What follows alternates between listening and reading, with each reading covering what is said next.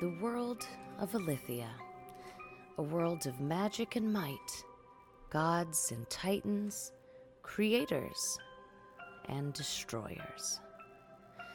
The city of Shenador belongs to the Kandor Empire on the southern point of the continent of Teros.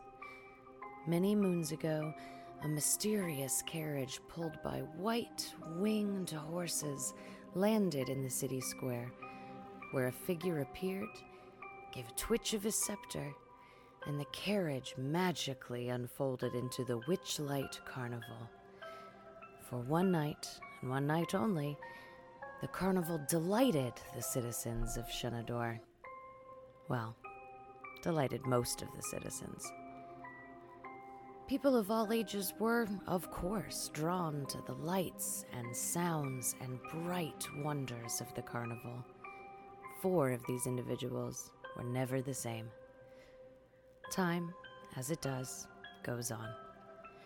And on a day like any other, the sky was darkened with the shadow of a flying carriage once more. The Witchlight Carnival had returned, and with it the recollection of something taken, something lost. And it must be recovered, no matter the cost. These same four creatures return in search of their lost items and answers to what had become of them at the carnival.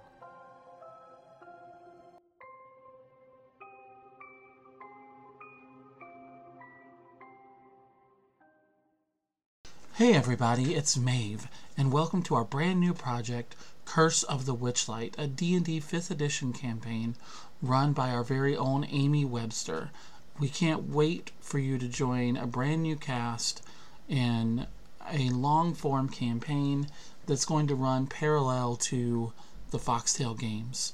So stay tuned because this adventure will be fun and it will be very interesting and I for one can't wait to see what happens.